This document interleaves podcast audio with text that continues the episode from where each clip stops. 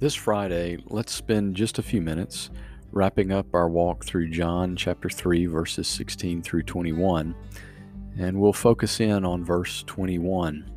I want to read the entire passage, though, to bring us to verse 21 and to wrap up our time in this section of God's Word this week. For God so loved the world that he gave his only Son, that whoever believes in him should not perish but have eternal life.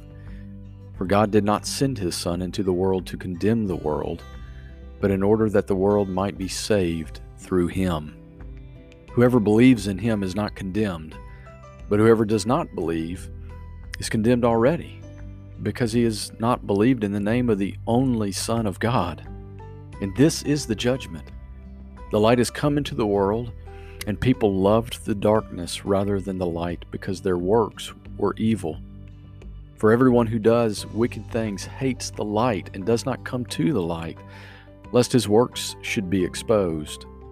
But whoever does what is true comes to the light, so that it may be clearly seen that his works have been carried out in God. What an incredible verse.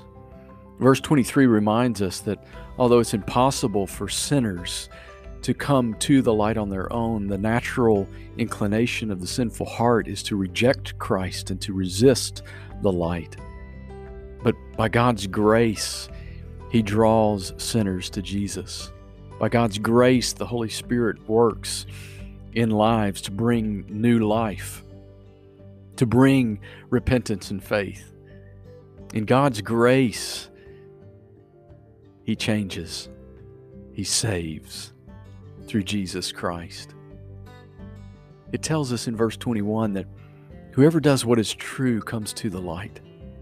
That those who are doing what is was right before the Lord, that's doing what the Lord desires and created them to do, doesn't resist the truth, doesn't resist the light, doesn't reject Christ. And why? So that it may be seen that his works, in other words, the things that he is doing have been carried out in God.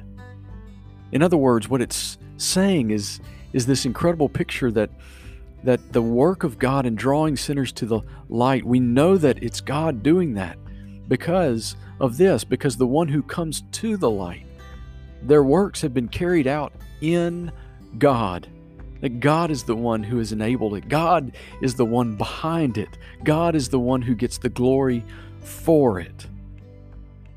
The wonderful grace of God.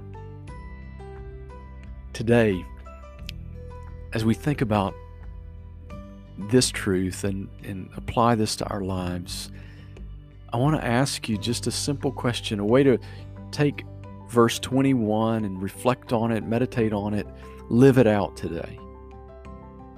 Are your works today, the things that you do and the things that you say, are they clearly carried out in God?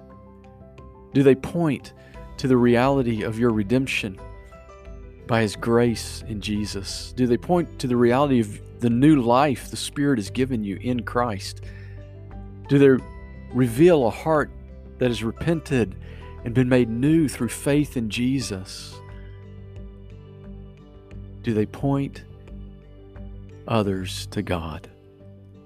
It's a great way to evaluate our words and our actions, to look at our lives and know if we're living in the spirit or in the flesh.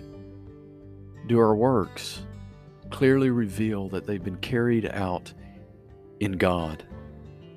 Are our works, our words, and our actions the things that we would bring into the light? Today, ask the Lord to shine His light into your life, in the motives of your heart, the words that you think and speak, into the actions of your life.